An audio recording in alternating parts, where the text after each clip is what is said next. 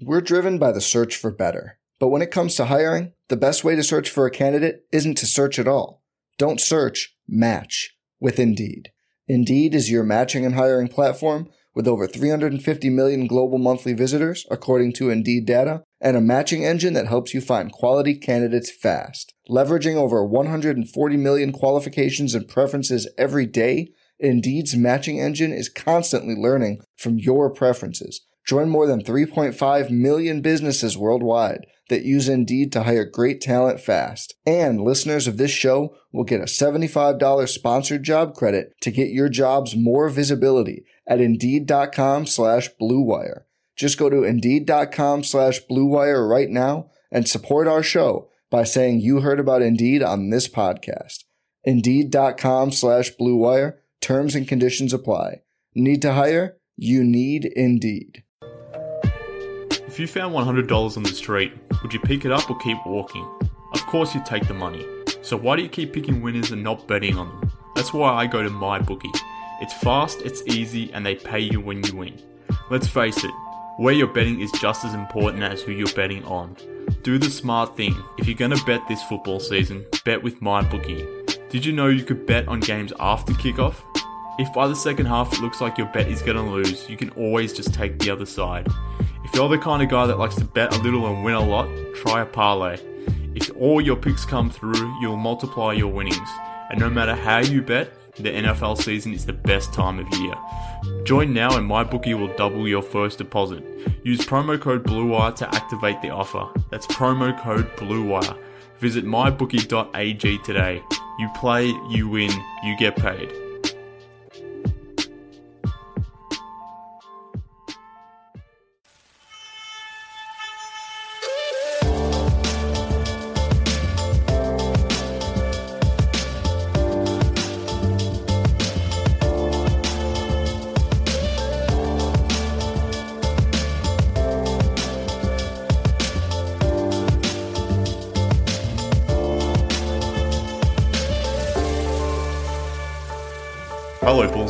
Welcome to another episode of Bulls HQ, a Chicago Bulls podcast on the Blue Wire Sports Podcasting Network. Thank you for joining me again this week, where now I can officially gloat about Australia being better than America. We, we probably typically already knew that anyway, but in terms of the World Cup, if we look specifically at the results, you can make that assumption too. And um, unfortunately, whilst Australia weren't able to win gold themselves, at the very least they did place higher than Team USA, which is a massive victory for myself. So I'm going to take this opportunity to get on the podcast, to get on my soapbox and to gloat about it, even though I personally had nothing to do with the result. But um, here to gloat about America's shortcomings at the World Cup is another Bulls fan from abroad. You all surely know him by now. He's Morten Jensen from the NBA podcast, and Mort, I'm sure you're as happy as me to see the US fall to France in the quarterfinals of the World Cup. I mean, I, I think you're way more invested than I am, but um, I, I am definitely enjoying uh, the the uh, basically the big mental breakdown on Twitter that day. That was that wow. Um, I mean, I it, it was so weird because so many people were all up in arms about this. But when it was announced, you know, the final roster, people were like, oh, okay, it doesn't matter. I don't care anyway. It doesn't matter. It's not the Olympics. I'm not even going to watch. And then when they got bounced, it was like, this is a travesty, a scandal. This is this is the worst thing that's happened to American basketball. Like, what? Like, pick a lane. Yeah, it's funny because like uh, I don't know how how much how, how many Americans I guess follow the World Cup. I don't think it's something that grips them in the way it does the international fan, which I get, I understand.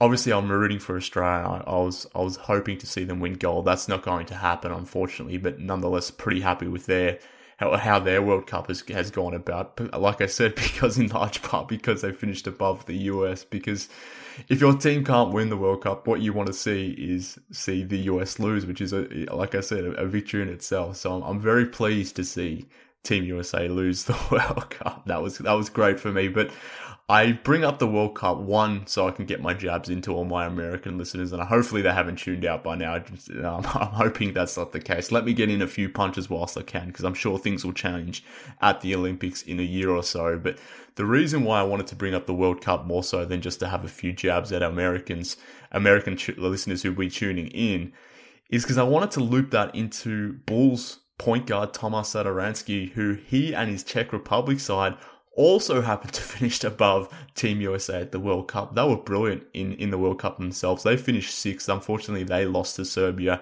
in that fifth place qualifier. So Thomas Satoransky and the Czech Republic finished sixth. The US team in seventh. So I casually wanted to throw that out there so we could segue our way into Satoransky, who was brilliant yeah. in this World Cup. He was he was tremendous. Um, so, so here's the thing, right? We have seen him play three years in Washington, where he's played off of great stars, stars who are ball dominant, who's going to take a lot of shots. And this is the first time we've seen him at this stage in a featured role to the same extent uh, during a, a high performance um, tournament. And what he did was was very very impressive. I, obviously, when you have an NBA player who who plays with a, a, supporting cast that is significantly less than what he is in terms of quality and talent, you are going to see that player uh, increase his volume, increase his the level of responsibility. But what, how he did it and how he performed and how he continued to kind of match his own or match the countries that he played against uh, energy and and and execution was outstanding to me. I was very, very surprised at how he handled himself in a featured role because you could see the way the teams defended him. They were locking on to him and, and zeroing in on him and trying to basically stop him from initiating the offense every single time, and he broke through. Um, I'm not sure I have the updated stats here. I don't remember if if, if uh, the Czech Republic played seven or eight games, but so excuse me if these are are uh, one game away from being the accurate ones. But the the line I'm looking at right now is 16 points, six rebounds, and nine assists. On yeah, I mean, that they're final numbers. Those are his final numbers. Okay, yeah, that that's an incredible line, and then you combine it with with you know an 89% free throw shooting uh, 45% from downtown on, on fairly high volume. He was efficient. He was all over the place, dishing, rebounding, and, and I, I just I really had my eyes open in towards just how talented he was. I always liked him in Washington, but this really uh this this really gave me some some very positive mojo for him moving forward. Uh, I I think he should be the starting point guard absolutely, just as the way he runs the offense. Like defensively, He's not going to be Kris Dunn. I'll say as much. Uh, but at six seven and agile and with some sneaky athleticism, I don't think he's going to be bad either necessarily. I, am very very stoked about him just getting into a new situation where that's not Washington, where he seemed to be handcuffed for three years. Look, I, I, didn't watch every single game that he played, but I obviously watched all of his minutes against Australia. I thought he was pretty instrumental in that game. He didn't have his best shooting game in that in that specific game itself. He was five from 12 from the field, but you could tell just from watching the way he was playing and the way Australia was guarding, to your point, he was that sole focus for that Australian defense. And that would have been the, the case for every other defense that, that, were, that were sort of matching up against the Czech Republic. They had some good players on their squad too, not necessarily some NBA caliber players, but Satoransky was clearly number or the first option that teams were looking to shut down. And I think that's what was interesting to see the fact that he was playing in that role, but just how I guess how he was able to impact a game even on nights that he didn't necessarily shoot the ball well. Like I mentioned in that Australia game, only yeah. shot forty two percent, but he can fill up a stat sheet and he can still affect a game in a lot of ways to the point where against the Australians he was grabbing and going off the off the uh, off the glass and really getting that Czech Republic side into into uh, transition where I guess they were probably better or more it was probably better for them to be in that transition where they didn't have to necessarily set up in half court and have to go up against a set defense with having I guess a roster that didn't necessarily have that that caliber of scorers that they needed to have to play that half court offense where you can score 80, 90 points in the half court like a, a, Supreme Spain team or something like that. So getting out on the break and leading that break off a defensive rebound is something that really caught my eye with from Satoransky in this tournament. And it's obviously something we can expect in his time in Chicago. I mean, he was one rebound shy of a triple double against my Australian side. So And he did that a lot on the defensive end where he was grabbing the rebound and really pushing in transition. And that's one of the reasons why he had 13 assists in that game as well. So 13 points, 13 assists, nine, re- nine rebounds against the Australian side. But there were so many games where he was putting up seven rebounds, seven assists, or, you know, nine assists, six rebounds, whatever the stat line was. Yeah. He was doing things even when he wasn't necessarily scoring that would I guess fill up the entire the entire um, box score and would sort of really indicate that he can do a lot of damn things well. And I think that the thing that was very, very clear to me was just how smart he was. And I think that's going to be the, the biggest difference that we Bulls fans are going to have to get used to. The fact that we're actually got a point guard in here that can run pick and roll, which is not a thing that we've had for years. Uh, absolutely. And especially a guy who can play pick and roll by not necessarily um, projecting what he's going to do. You know that when Kris Dunn is going into a pick and roll, like most of the time, he's going to try to attack off the bounce off of that screen roll. Satoransky, with his shooting ability and his, his very sublime passing skills, eh, and the fact that he's six seven and can't get to the rim, offers three different levels of executions off a pick and roll. And then when you add like in Lauri Markkanen, who can both roll and pop, that just means that there's so many opportunities that opens up in that scenario. So Satoransky should, on paper and in theory at least, open up the entire offense. What what I'm mostly looking forward to from him is there's this idea that he's going to be the perfect Zach LaVine uh, backcourt mate. I'm, I'm actually on board in part with that logic because he's not a guy who necessarily wants X amount of shots every every single night. But at the same time, when he gets an opportunity, he's not he's not going to pass it up. He's going to take advantage. And I feel as though Bulls fans are looking at Satoransky saying, oh, this is a guy who's going to be completely fine just spotting up and doing nothing else. Well, maybe in some case that that is absolutely true, but the, he's also not a guy who's going to turn down driving lanes. He's not a guy who's going to just be passive all the time. This is going to be a guy who is hard nosed, who is going to get his just by being efficient and picking his spots. He's a very careful shooter but that shouldn't be mistaken for him being passive necessarily, which I think is a very important uh, distinction. Yeah, definitely. I mean, he's a player that's not scared. If we listen to Jim Boylen, and I'm not sure if you got a chance to read that uh, that interesting piece that I'm pretty uh, sure I was the one who linked it to you. Yeah, actually, you, you were that that Joe Cowley piece is the one that I'm referencing, where he obviously went straight to the source. The source being Jim Boylen, who had some some interesting all around quotes as he typically does. Old old Jimbo there, but he made the point that Satoransky isn't a player that is, or he's not a player that gets scared, I guess. And to your exact point, that that's not the case. I mean, he will be someone who will happily spot up for that open three. He shot 40%, 48% in the World Cup, but he's more creative than that. He can get to the hole. And I mean, uh, he had a huge dunk against Australia right, right on the three quarter time buzzer where he basically drove the entire lane and just threw down a one handed hammer. And it was a huge way to end that third quarter for his Czech side. And he sort of brought his team back into the into the game at that point. So he is more creative than some Bulls fans may think him. You must have been so conflicted with that play.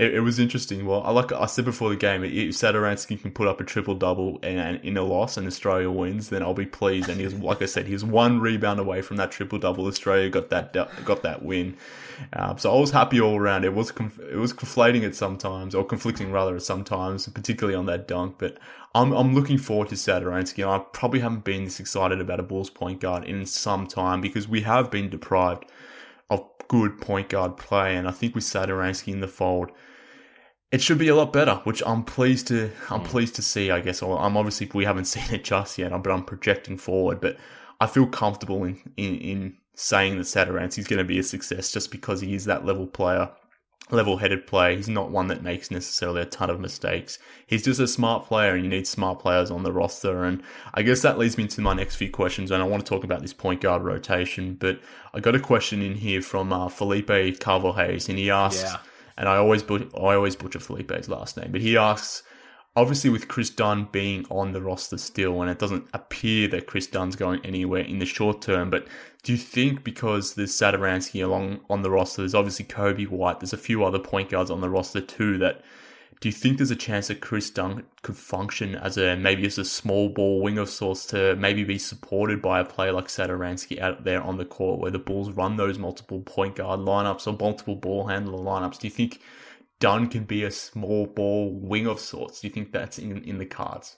That's interesting question because uh, I actually talked about that on on my show, the NBA podcast, and th- there are some similarities in terms of Dunn and a Tony Allen in terms of the defense, at least, not not offense. Um, long, athletic, uh, very very disruptive, and Dunn is six four. Stephen Noh, the athletic, has banged on this drum that that Dunn could play the two. I I don't think that he's wrong. I he's he's got the size, he's got the defensive know-how. The the Bulls are somewhat thin on the wing as is, so if you play him up a position I, or two even, I, I don't think it, it ruins everything. Uh, what's his wingspan again? Kris Dunn's like six nine, six ten. Oh yeah, I don't know off the top of my head, but it's definitely like you can just look tell by looking at him that he's got long ass limbs. Very very long arms, right? And and and six four. That's a pretty in today's game where everything is trending, you know, a little downwards in terms of size. I, I wouldn't even mind having him play some small forward minutes as long as the the it has just to be about his uh, disposition to the game. Like it hasn't, it doesn't have to be him going off like pick and roll basketball he has to come in with the mindset of, oh, okay, I have to defend my ass off.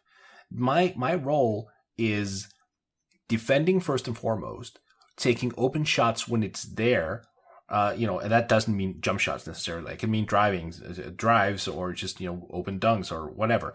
Just don't pound the ball into the pavement for 16 seconds. That's not your role anymore because now Satoransky is there, Coby White is there. Both are well, not maybe Coby White isn't necessarily to be projected to be better in his rookie season uh, offensively, but both of those guys on paper offer better offensive execution on that end. So that just kind of lessens Dunn's importance on that end of the floor.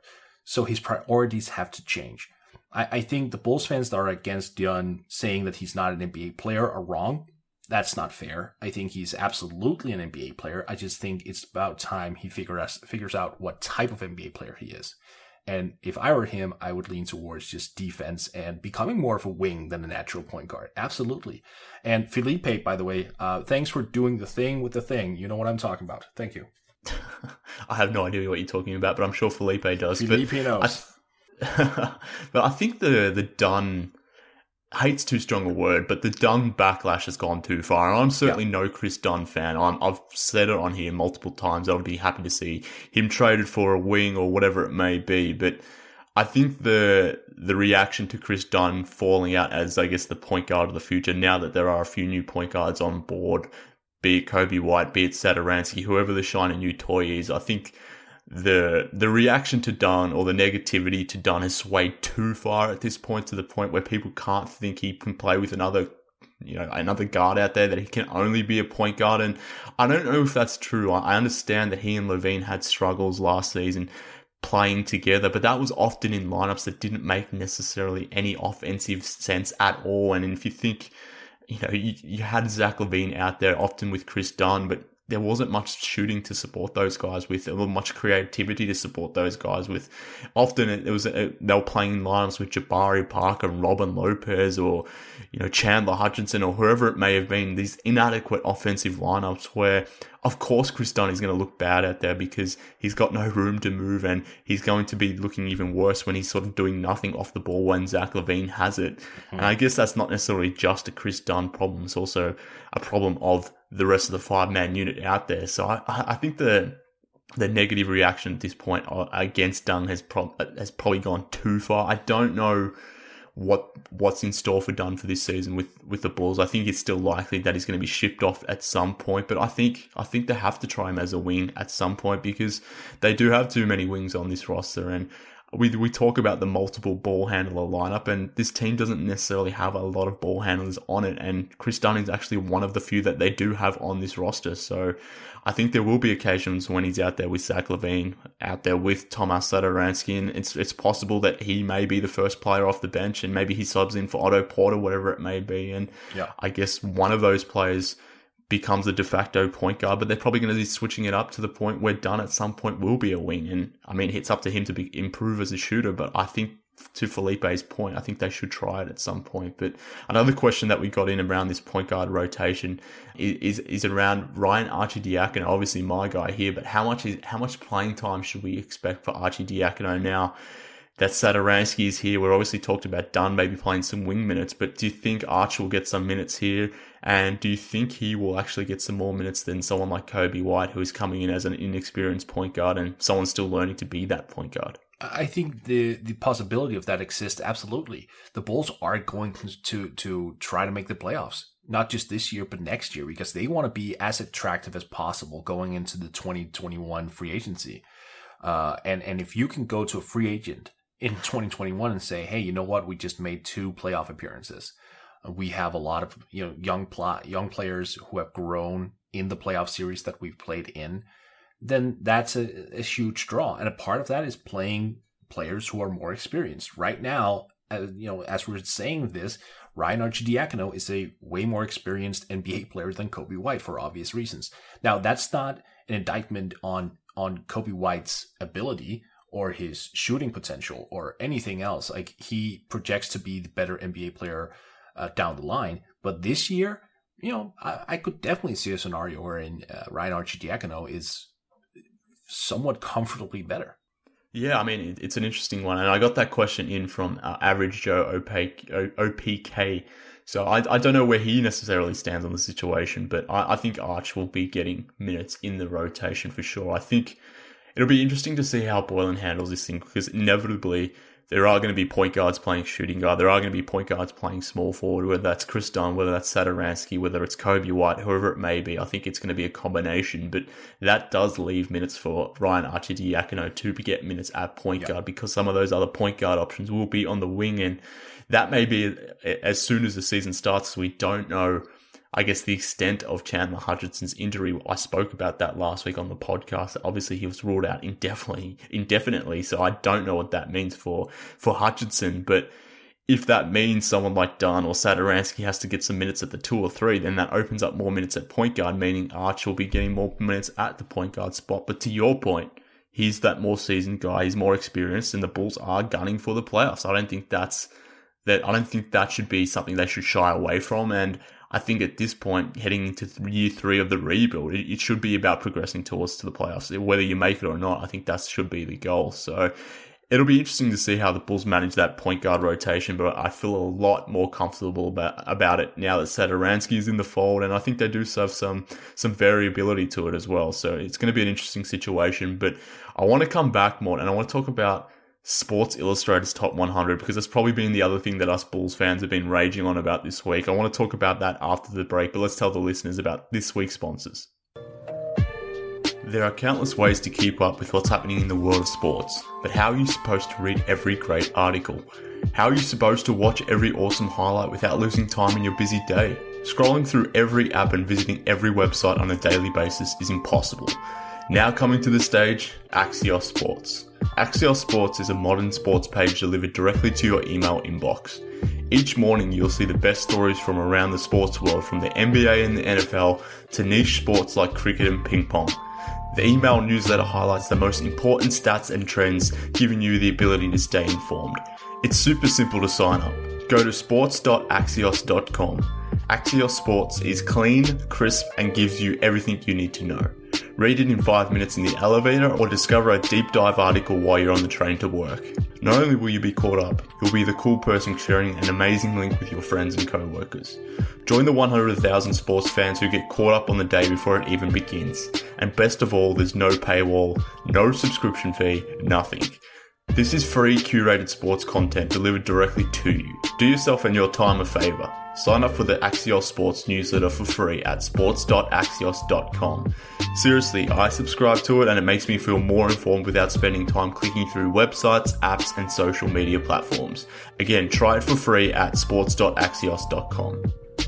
Guys are terrible at taking care of their health. Whether it's a knee injury, bad back, or something worse, guys are usually more comfortable rubbing some dirt in it than seeing a doctor. I'm guilty of this myself. My back has been playing up for months and I have not been to a doctor to get this checked out at all. And the same is true for erectile dysfunction. Studies show 70% of guys who experience ED don't get treated for it. Thankfully, Roman created an easy way to chat with a doctor online. With Roman, you can get medical care for ED, if appropriate, from the comfort and privacy of your own home. You can handle everything online in a convenient, discreet manner. Getting started is simple. Just go to roman.com slash bluewire and complete an online visit. If your doctor decides that treatment would be appropriate, they can prescribe genuine medication that can be delivered in discreet packaging right to your door with free two-way shipping. Guys, go talk to the doctor. Erectile dysfunction can be tough to tackle, but it's really important to get it checked out. With Roman, it's easy to connect with a doctor. Just go to roman.com slash bluewire to get a free online visit and free two-day shipping. That's roman.com slash bluewire for a free visit to get started. GetRoman.com slash bluewire.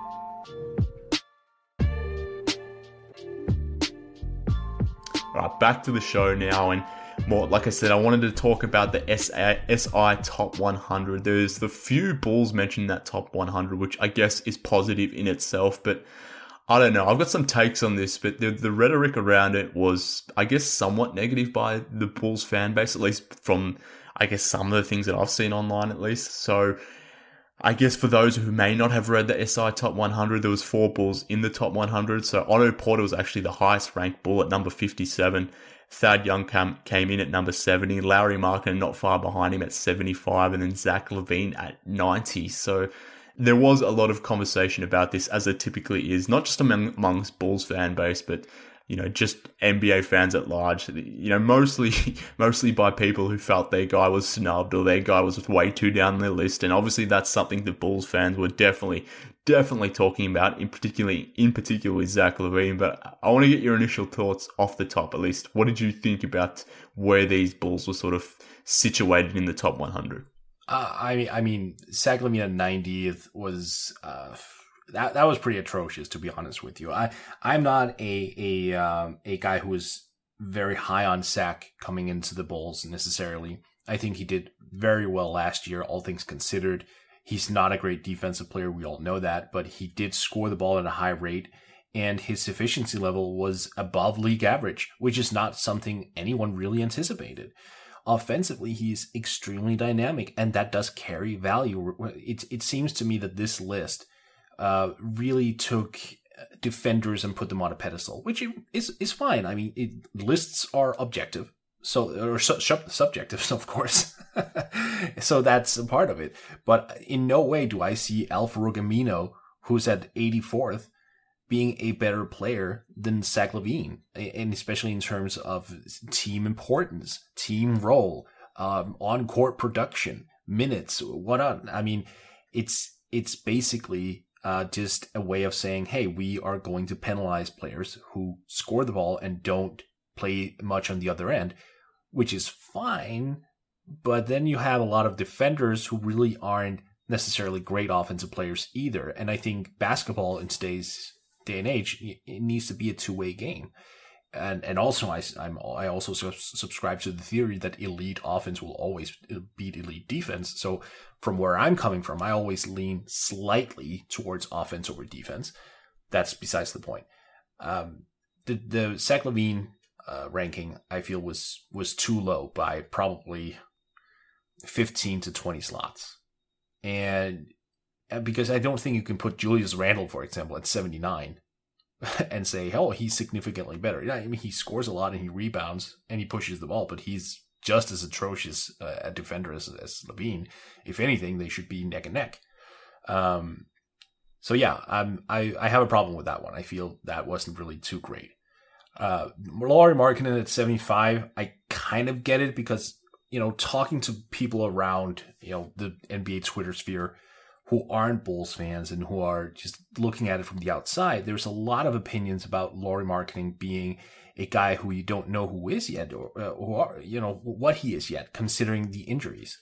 You know, he came into last year with the elbow. He missed uh, games in his first year as well. So there is this thing hanging over him. Can he put a full season together? Which I think is fair. That's a fair criticism. Whether that played into his ranking or not, I, I can't say, but I have to assume that it did because a healthy Lauri Markkanen, uh, I would assume to to be higher than than 75.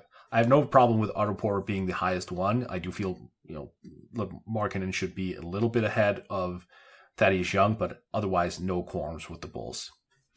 Yeah, see, my my thoughts about this whole thing is, I, look, I, I agree with everything that you just noted there, particularly about Zach LaVine. I probably think that he should be at least 80th, not 90th. Yeah. I mean, it's give or take. It's it's it's ultimately a subjective list, and I guess that's my overall opinion on this whole thing. Is I don't know why people get so heated about this whole topic of making lists or of making evaluations based on you know a top 100 or whatever it may be because the entire thing is always subjective and there is never a, a universal criteria that people follow. And i guess another thing to note is is si pretty much or pretty clearly sort of outlined as to how they would be judging players what criteria they do use. And if, if we know anything about Rob Mahoney, who put this together for SIs, he often refers to advanced analytics, and they figure quite quite a bit into the criteria for a player like Zach LaVine, and he uses advanced analytics and, and how those players sort of grade out on those to help make his top 100. And a player like LaVine has traditionally been a poor performer in advanced analytics. So when you can, when you sort of factor in the criteria that SI use themselves to create their list, and I'm not 100% shocked as to where Zach falls. That doesn't necessarily mean I agree with it, but I guess I just don't understand the outrage when you factor into the criteria that was applied by SI. We can disagree with the criteria, but I, I just don't understand the outrage, I suppose, is my point. I, I don't agree with it, but I don't also want to spend I don't understand why people expend so much energy on uh, complaining about these things. I guess. Well, it's it's traditional off-season fodder, isn't it? I mean, we see it every single year. The the regular season or and the playoffs. It's been over a couple months. Everyone seems to be hungry for basketball again. There's nothing really on. You know, uh, the World Cup kind of takes you a little bit. It's it's like a fix, but it's not really you see people on Twitter just going nuts about talking about preseason. Like, when's preseason going to come here? And then when preseason's there, that's not going to fill the gap because then you want the regular season. Um, so this is just one of those things that that has to happen every single year. It also feels like we all we always have way more goat debates during the off season. It, it certainly feels that way. Like Kobe Bryant's name is always brought more during the offseason as well. Like where does he rank as a shooting guard? That's that's where we kind of take ourselves away from the current game and go into like the history books and we start with like the big overviews. Okay, so who's number one? And what about the lead today? Who's number one in the lead today? What who's the top ten point guards? And you know, big big uh, editorials make slideshows, and it's it's just traditional summer fodder, and it is what it is. And look, the SI article it did what it was supposed to do. It drew clicks, man. it got a lot of clicks. I mean, we're talking about it on this podcast, despite my, I guess, my insistence, the fact that we shouldn't be wasting that much energy arguing about it. And I guess we're not necessarily arguing about it, but we are talking about it. So I guess they've achieved their goal. But yeah, I mean, I just don't get it, I suppose, because people view things through their own criteria. They'll, they'll see Lauri at 75 and they'll see someone at Harrison Barnes who's above Lauri and they'll think, why would any team want Lauri above Harrison Barnes? And maybe there would be more teams that would want Lauri than Harrison Barnes on their specific team, depending on their context. But based on SI's context and their criteria, I, I just don't understand why people get too upset about it. And I guess the other thing that maybe Bulls fans were maybe surprised to see was to see Otto and Thad above Zach and Lauri. And again, I'm not surprised by that either, based on SI's criteria, but also my own personal criteria, because Otto and Thad, even though I don't think they have the ceilings that uh, a player like Lauri or even Zach project to have, I think right now, based on the upcoming season, if we're just thinking about the upcoming season, which again is another criteria for this top 100, it's not a list based on who would you rather have in three years' time. It's based on the upcoming season. It's right. it's not surprising to think that a player like Otto or Thad will be the most productive player on this Bulls roster next season, and I, I think that's more than fair to think about. And I don't know, so I, I guess I just don't know why uh, people get too too upset about it. But I got a question in here from um, P. Varaparate, and he asked me a question. Based on the projected rotation, will Boylen use Thad as the first be- first big off the bench and use him to stagger Lauri and, and Wendell Carter Jr. so they get so they both get minutes at center. So I guess when you factor in that question based as well on the top 100 and you have like a player like Thad coming off the bench and he's he's ranked higher than Lauri, he's ranked higher than Zach, and obviously he's ranked higher than Wendell, who didn't even figure in the top 100. Mm. I guess it's hard for people to compute the whole top 100 thing and how a player like Thad could be rated higher than than Lauri, given that Thad may be coming off the bench. But let's let's pivot away from the top 100 and pivot into some listener questions, and let's answer that one first from PV. He asks about he asked that question about. Thad Young, and do you think Boylen is going to be using Thad as that first big off the bench in order to stagger Lauri and Wendell's minutes into that center spot. I mean, look at the the contract he got. It, I would be very surprised if that didn't come with very a very specific job description of being the first guy off the off the bench, even not just the first big. I wouldn't be surprised if he's like generally the first player off. Um, I, I I do want to see Lauri and Wendell play a lot of minutes together because they are the future of the team in many respects. I think it's absolutely crucial that they get time together and grow and, and develop chemistry on the court. But the Bulls also have to, as we talked about previously, they also have to look at the playoffs as a, as a target. And Thad Young, who is, he's 31, right? So right in the middle of his prime, he is a tremendous two-way player playing him is going to lead with a higher certainty at least to, to more wins. So he's going to get a lot of minutes and, and presumably almost at the four because then you move Lauri up to the five, you sit Wendell and all that. So yeah, I, I wouldn't be surprised if that's the route, but I would also be disappointed if Lauri and Wendell did not get 20 minutes together at night.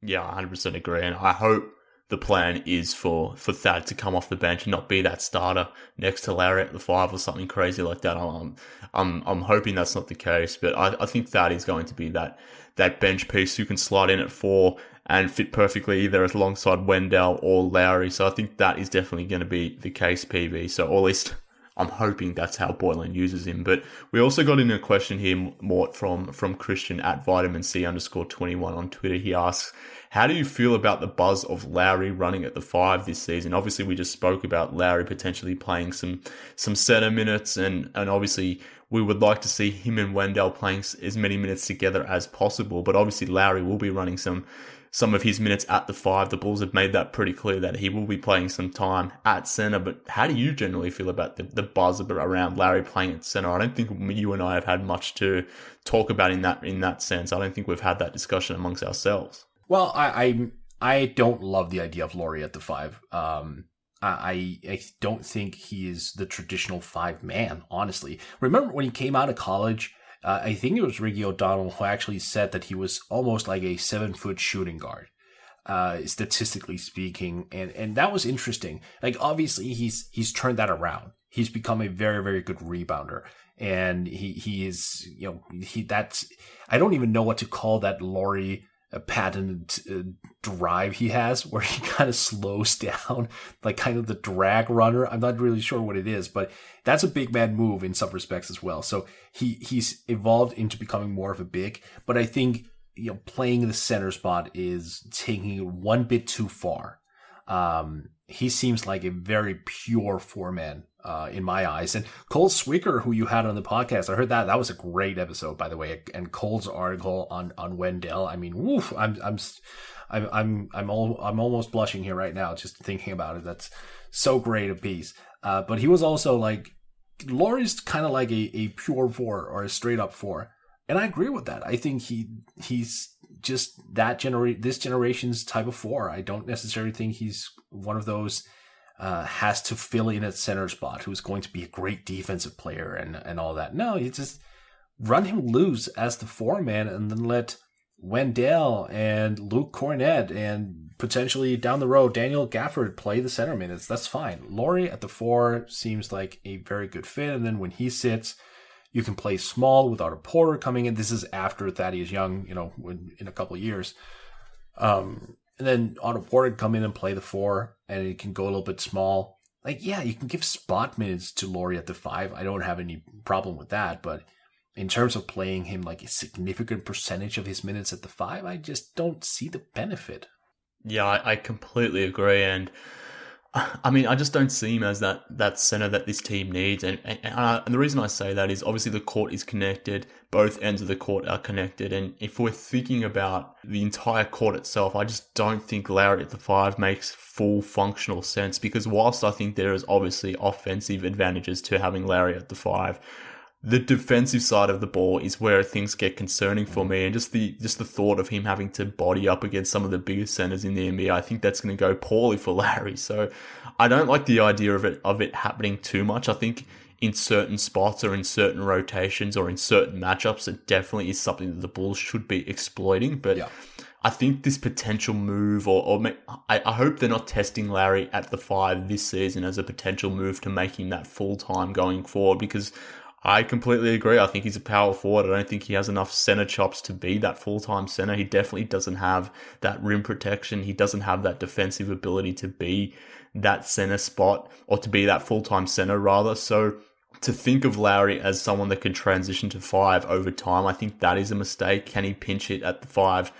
At points during the season, yes, I think that is something that the Bulls will do and should do, and he can do. But I hope they don't think of. I don't. Th- I hope they don't think it's anything more grand than that because I don't think he is that center option going forward. But I got another question in about Lauri, and, and I'm not look. I'm not surprised to, to see that Bulls fans are, are obviously got their attention and their focus on Lauri Markkanen because he is probably, for most fans at least, maybe the most appeal, the most or the highest projection. So I'm not so I'm not surprised to see a lot of questions coming in from Lauri, but this one came in from Jermaine Jones, and he asks he or he wanted to talk about rather Lauri posting up because it seems that a lot of people these days are against modern day bigs hitting the post in the in, in the modern NBA and I guess he just wanted to ask or wanted to seek out our feedback as to whether it would be effective to play Lauri in, in the same way that maybe the, the Mavs did with Dirk Nowitzki. And, and Dirk wasn't necessarily just a face up big. He did play in the post a, a, a little, I guess, as well. So he's he's not necessarily suggesting the Bulls should play Lauri all in the post, but do you think there should be some more variability to Lauri's game where he's not necessarily just a face up pop and pick and pop guy, but whether he should develop as a post option as well? Yeah, I I do not. But here's the thing: post option can mean a lot of things. Being a post option doesn't mean that you get the ball and then you spend 10 seconds backing down and making Hakeem Olajuwon dream shakes and then finishing with a shot no, it can be just asserting yourself on the block, making a quick move, and getting a bucket, which would just make your defender know, oh, okay, he's got that in his back. So next down, next time down the court, the defender goes a little bit harder, maybe gives him a little bit, little bit less of space, which opens up the driving lanes. And in that case, hey, Zach LaVine driving down the lane with 116 miles an hour, I'm gonna hit you with a quick bounce pass. Boom, there's a there's a dunk. So it's about what you can achieve from the post ups. It's about can you pass out of them? Can you see the court? Can you initiate plays? Can you, if you can score from it, fine, at least if it's a high percentage shot. That doesn't necessarily mean it has to be with the back to the basket. It can be, you know, backing down a little bit and then fading away. That's fine. I don't mind a a fadeaway shot from the post, even though it's not great percentage. I don't mind it if it means that the layers added from having that ability in the bag opens up the court from for everyone else. If the, if that's the ultimate conclusion of it, hell yeah, diversify.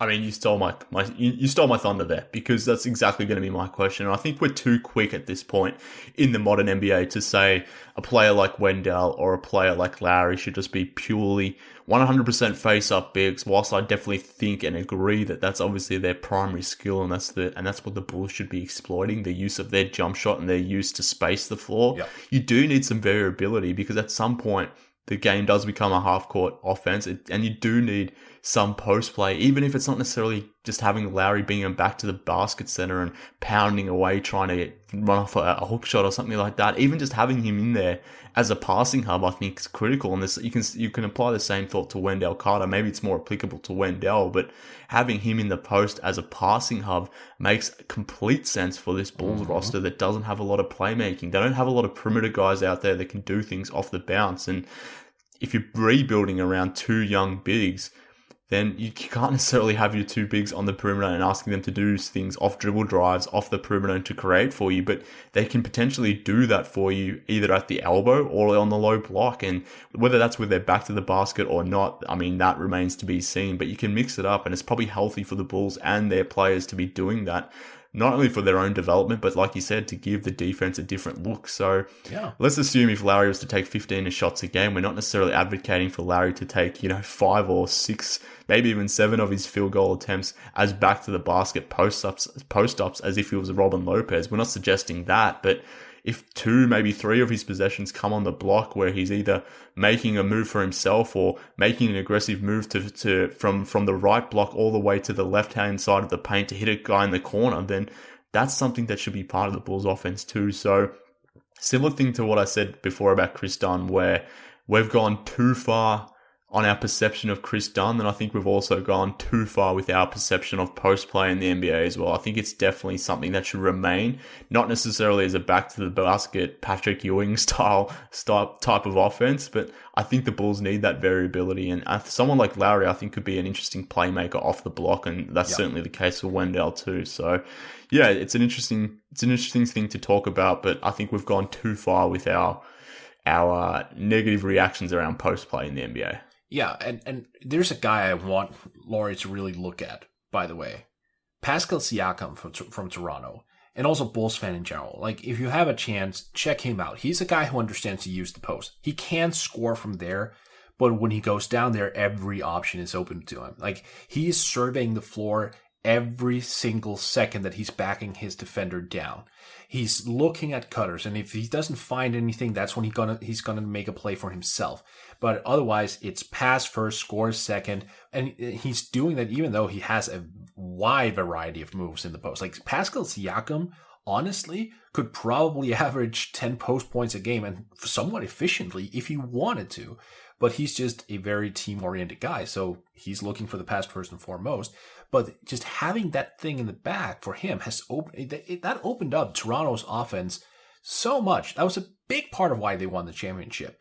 It allowed Kawhi to make all those small slippery cuts. Kawhi himself, by the way, great post player who understands to use it correctly. So you had, you know, Kawhi on the one side, you had Pascal Siakam on the other. You, then you threw in Marc Gasol, who is like a third guy who can also play in the post. Like Toronto really had a bunch of players who could really create for themselves or others just by going down there and having the the oversight and the overview and everything of just knowing what to do. It's all about execution and understanding what to do. Last season for the Bulls, with Robin Lopez getting post touches and basically being asked to take what 10 shots a game from the post, that's not how it's done. And I think that's where fans might be upset and going, hey, you know what? That's not efficient basketball. And that's right. I totally agree with you, by the way, in terms like we shouldn't demonize post play. I just think for from Bulls fans, it's a reaction, you know, from the days of force feeding Robin Lopez in the post. Yeah, I think you're 100% right. And here's the thing if the Bulls do plan on running Larry at center, Larry's often going to be the guy that's screening at the top for someone like Zach LaVine. and in those situations, that's going to be a tough call for the defense to make, whether they whether they switch or whether they try to get over that screen and and retain their direct matchup. But in the event that they do switch, you're going to have a guy who's maybe an undersized shooting guard that was guarding Zach LaVine, all of a sudden now guarding Larry Markkanen. And if the ball goes back to Larry and he has that switch on him, you don't necessarily want Larry being on the perimeter trying to shoot over that player or trying to dribble past that player because right. that most, won't always work. So Larry having that post ability to take someone down on the block and draw a foul and get to the line and put that team in foul pressure by playing the post, I think makes more sense against mismatches than it does necessarily against direct matchups in the post. You know, if it's Joel Embiid guarding Larry on the block, then maybe you don't necessarily go into that post option. But if you do get that mismatch and Larry has that mismatch, then post play for Larry does make sense either for his own score or, or for, you know, the distribution aspect of his game, which needs to lift in this upcoming season. So to answer your question, Jermaine, it, the post option should be something for Larry to incorporate more in his game. We don't necessarily want to see him being used as Robin Lopez, but to diversify his offense, then it should be something that's part of his game. But more, we do have one more here that I want to loop in, and I think I want to loop it in because I haven't necessarily got your opinion on it. It's been a while since we've done one of these, but this one comes in from the Breaking Ankles podcast, and he asks, will a healthy team put us in the eight seed? So taking that question on board and more generally, I'm interested to hear your thoughts about where you see the Bulls sort of heading because they've had a pr- productive offseason. We've talked about Satoransky and maybe his perceptions being lifted amongst us Bulls fans and maybe getting a little bit more excited about things. But do you think a healthy Bulls team can sneak into the eight seed? I haven't asked you that question, so let's get it on record now. Yeah, I think they can. I think a lot of things has to go right.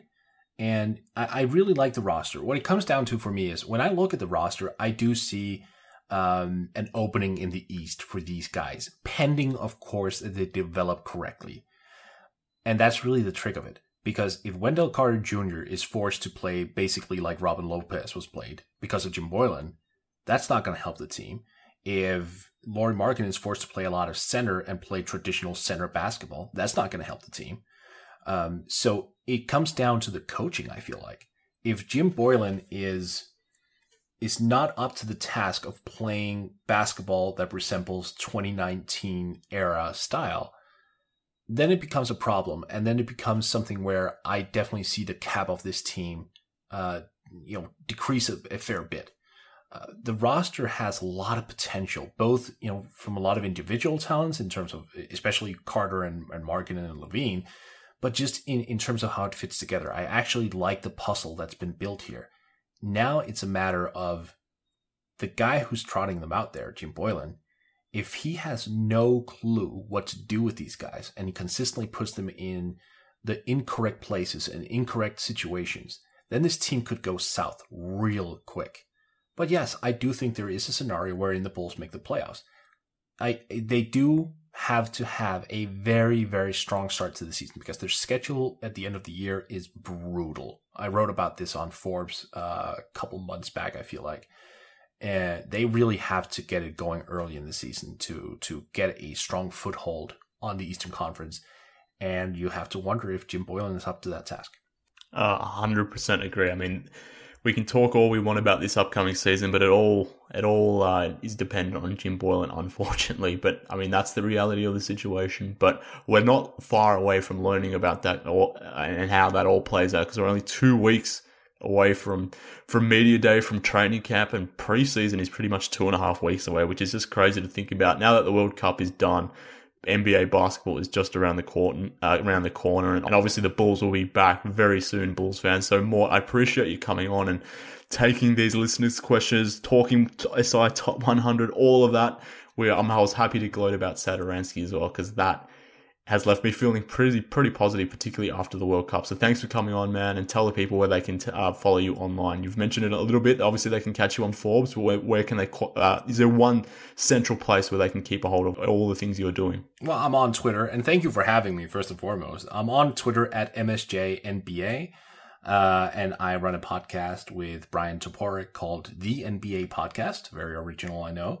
Uh, but it's getting a good traction and, and love doing it. We we record uh, somewhere around two times a week. Um, and it, it's a lot of fun to just talk about the NBA wide and broad and, and come here and, and talk about one team for 40 minutes is something that I don't really get a, a whole lot of chances to do. And I think that's, that's very inter- interesting as well, because then you can go a little bit deeper. So thank you for having me. And Mark, honestly, I, I mean, I'm going to Chicago to watch the, the Bulls play Giannis and coincidentally Robin Lopez here in November it's about time you join me in Chicago, isn't it?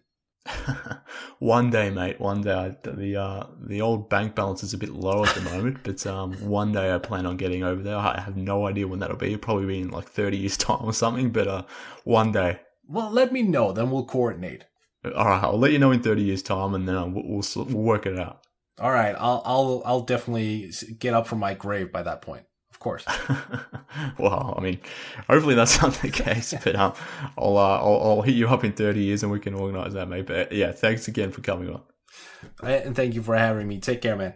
All right, Bulls fans. So that just about does it for this episode of Bulls HQ. Thank you for tuning in. As always, follow me on Twitter at MK Hoops. Follow the show at Bulls HQ Pod. Send me an email if you want. If you want to, if you've got any ideas for the show, any questions, if you just want to have a long form chat about the Bulls, send them to bullshqpod at gmail.com. I'm happy to answer any and all questions that you may have. But that just about does it for this episode of the show. We'll be back next week when we're ever so close to the NBA season. So be on the lookout for that. But until then, this has been Bulls HQ. Speak then, Bulls fans.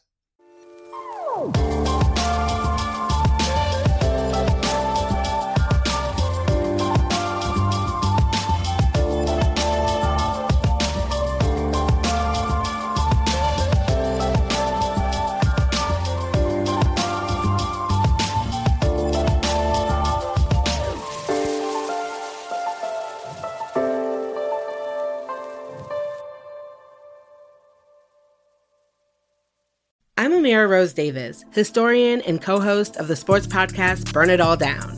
And now I'm hosting the new season of American Prodigy, all about black girls in gymnastics.